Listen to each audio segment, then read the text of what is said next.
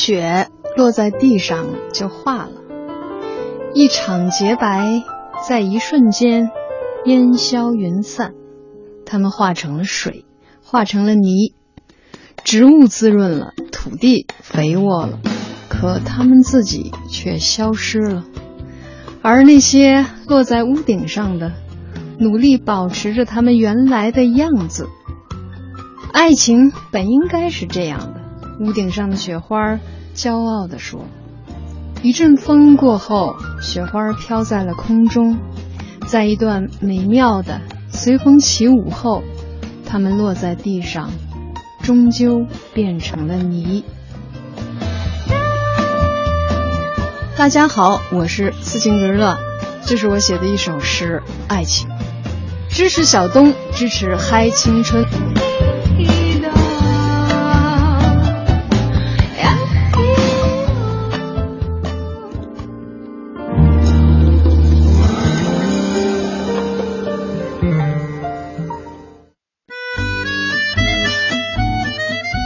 中央人民广播电台嗨青春，欢迎各位的锁定收听，我依然还是那个小东小东东。今天我们节目请到了特别美丽的民族摇滚流行，然后在音乐界由自己的一点点努力发展成为创作人、制作人的斯琴格日乐乐姐姐。哎，大家好！我以为你要介绍美丽、慈祥、善良什么什么，然后最后啊，特担心啊，没过去，行吧？好，慈祥。哎呀，如果再过一段时间，你就只能叫我慈祥的斯琴格了。再过五十年，乐姐，当我们一起回听这样的节目的时候，应该是蛮欢乐的一件事儿。对，说回到这个曾经啊，乐姐姐由深圳转战到北京。这个时候，应该说北京呢，它是首都。但是如果说从挣钱的角度，是不是深圳？我现在一端啊，那会儿会更容易一些嘞。那个时候，对，一定是深圳。嗯，深圳因为它是怎么说呢？就是很机械性的，机械机械，这怎么说？就是你只要会了那些歌，广东人都点的歌，爱听的，你就在那演出就行，反正你不会有不会断开断档，就是。但是在北京是不一样的。嗯哼，在北京就一下就融入了很多这个文化的东西，所以呢，呃，完全不一样。你如果没有自己的音乐，没有自己的这种那个根的话，你就扎不下来。所以那时候也有少量的这个夜总会，现在也有，或者是酒吧。但是那个时候的酒吧可不像现在这种，就是酒吧里边演奏的都是英文歌。嗯。那个时候刚开始文化的这种融汇开始，嗯，特别是由香港，然后一点点过渡到深圳，嗯，然后台湾过渡到当时福建，就这样过来。应该是台湾当时过渡到厦门吧，应该比较多一点啊。对，那个时候在北京的酒吧里边你是听不到流行歌的。我觉得流行歌应该是在九九年左右，呃，我们应该是第一批在这个。酒吧里边演奏流行歌的，就翻唱流行歌给它改版，就是为了更酷一点啊！它原来是这个版，我们给它改成那个，就那样开始的。现在是满大街到处都是后海看一看，大家音乐都在那儿。但是那个时候真没有，就是呃有一些那个摇滚乐队的演出，一个接一个的，都是自己的作品。然后乐队大部分的时候，比如说有些酒吧是就唱英文歌那样。嗯，那么是什么原因促使你们就直接就选择到北京了？是因为圈子的影响力吗？还是？呃，其实是个人的原因吧。因为我们对歌已经在那儿呃做了两三年的演出之后，已经滚瓜烂熟，不用想，不用考虑的时候，到那种状态下就没有追求了，就是每天就待着，醉生梦死的。所以乐姐姐就和乐队的一些成员，为了摆脱当时的一些处境，就由南方那个可能啊一年四季大部分时候都露着腰的地方，到了北方，一到冬天就要穿着貂的地方。当然，我们是呃倡导各位啊，咱们尽量还是穿棉衣为主啊，我们要保护动物，珍爱我们的自然环境哈。对呀，谁敢穿貂？那不不可能的，我一件都没有。嗯，对我我我都没见过，最近都看不见了。啊。对，然后呢，到了北京，应该说，呃，跟现在的时代也不一样。现在大家就好比说大学生到北京报道，都是之前有联系好，甚至说什么都不知道，来北京之前也会在网上可能先订一个房间，知道我要到什么地方落脚，查好路线。但在九十年代的时候，挺嗯，应该说就是人生地不熟的一个状态。对，完全是两眼一抹黑，然后一下了火车之后就是。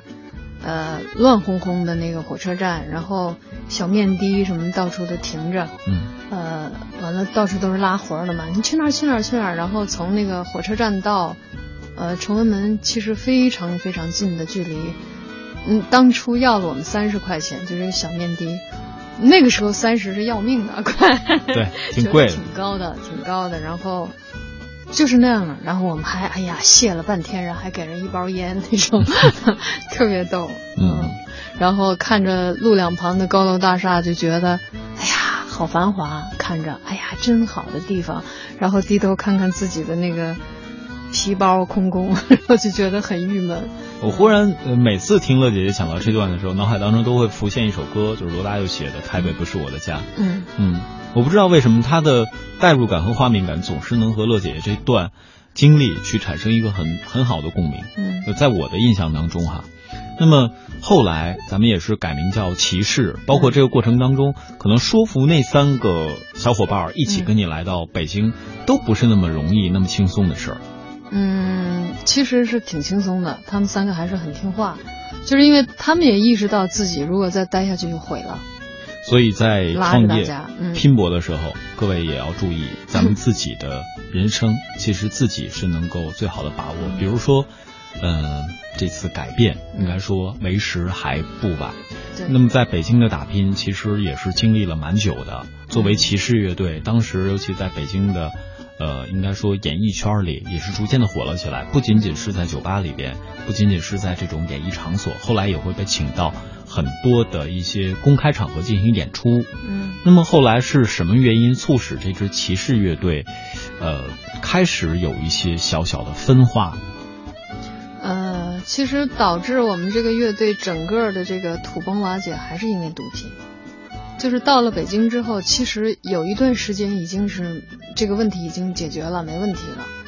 呃，但是因为待的时间特别长了嘛，从九四年一直到。九七年、九八年的时候，这个这个问题就出来了，就是因为乐队没有什么进展，就是呃，这个钱也很少，然后也不是说固定的每天都有地方干活，所以呢，这种时候人容易消沉了，看不到希望，然后这样的时候就又出现了这种又有别人带，比如说就就上又上了道了，然后其实就是因为这个。也因为对音乐梦想的这种渺茫，呃，男孩子比较想的多，可能就觉得，你看我这么大岁数了，怎么办呢？这壮小伙，完了每天没吃没喝，还在这混着，觉得好像没有什么意思。后来就三个乐手全走了，全离开北京了。嗯嗯，说到这儿，其实挺心酸的一件事儿，但是留下了一个女孩子在北京。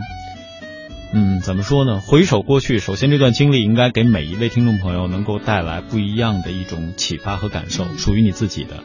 那么，作为一个女孩子，乐姐姐那个时候在北京，当然也是有各种各样的打拼。这个各位可能已经从他的书里应该能够感受到更多，比这样直接叙述，我觉得更有意思。嗯。但同时，正是这样的一个忌讳吧，姻缘的巧合。也是让乐姐姐开始融入了一支新的乐队，先是以贝斯手的身份，嗯，作为一个女生加入到其中，给这个乐队增加了一抹亮色。也正是因为这样的不断的努力，没有放弃，嗯，才让自己由一个贝斯手转化到了一个台前，我要以我的声音来和大家见面的人。嗯，对，呃，这个过程也挺长的，就是其实我九四年到北京，一直到，呃，出第一张专辑是两千年。九九年的时候，应该就在呃，就是中央台呀什么的就出现了。这个时候，呃，也感谢伯乐，感谢我自己的这个声音，就是发现我的这个声音。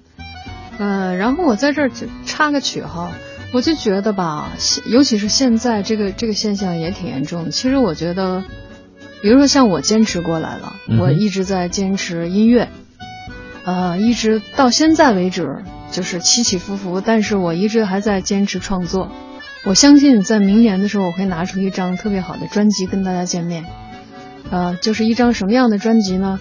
一张这种就嗨青春的听众听众朋友们 是吧？嗨青春的听众朋友，拿起吉他就想唱的这种这种好歌词、好旋律的这种一张专辑，朗朗上口的。对，呃，所以我正在创作这样的。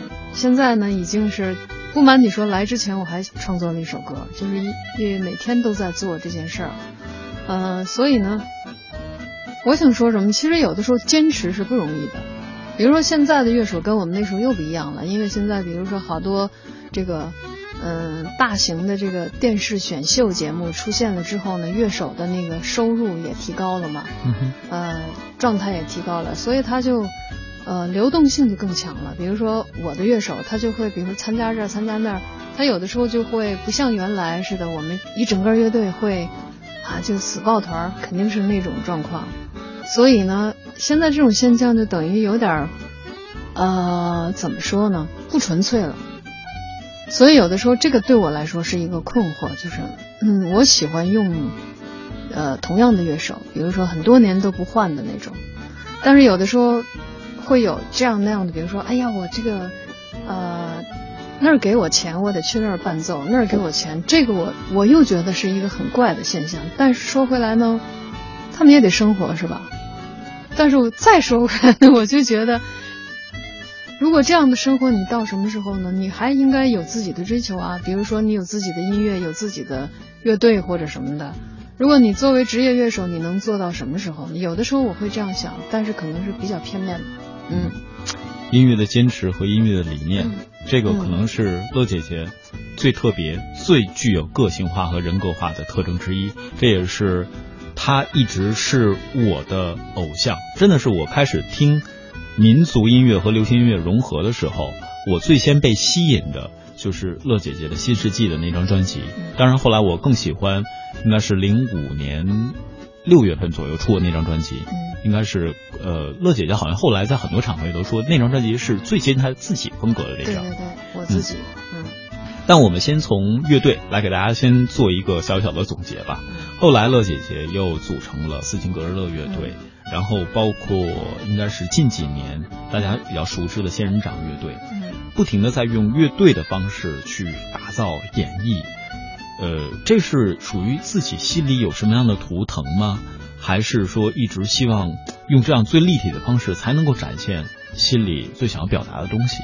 嗯，我喜欢那种感觉，就是刚才我也说了，就是在站在舞台上，我们这个乐队，我希望他们不是一个伴奏单纯的伴奏乐队，是一个整体。呃，其实我也怎么说呢，带出来挺多乐手的，比如说我的刚开始的时候，当然现在不合作了哈，马头琴手。基本上就是我一手带出来的，嗯后来也是因为这个，呃，也是迫于生活压力吧，到各处去，呃，怎么说呢，就是也忙起来了嘛，所以我就觉得这些东西都是很很很正常的现象，嗯，所以呢，我就觉得那种，就是你想纯粹，但是但是其他人还有其他的想法，这种状况下是，呃。对一个对一个主要的一个创作人员和这个主要方向的这个这个领导者来说，就就会有有有一些那个什么，有一些心理上的不舒服嗯。嗯哼，所以说这些对于乐队的更深层次的内容，还有很多关于乐姐姐的后来在创作音乐，特别是转型到制作人上的经验之谈吧。锁定海青春，没错的。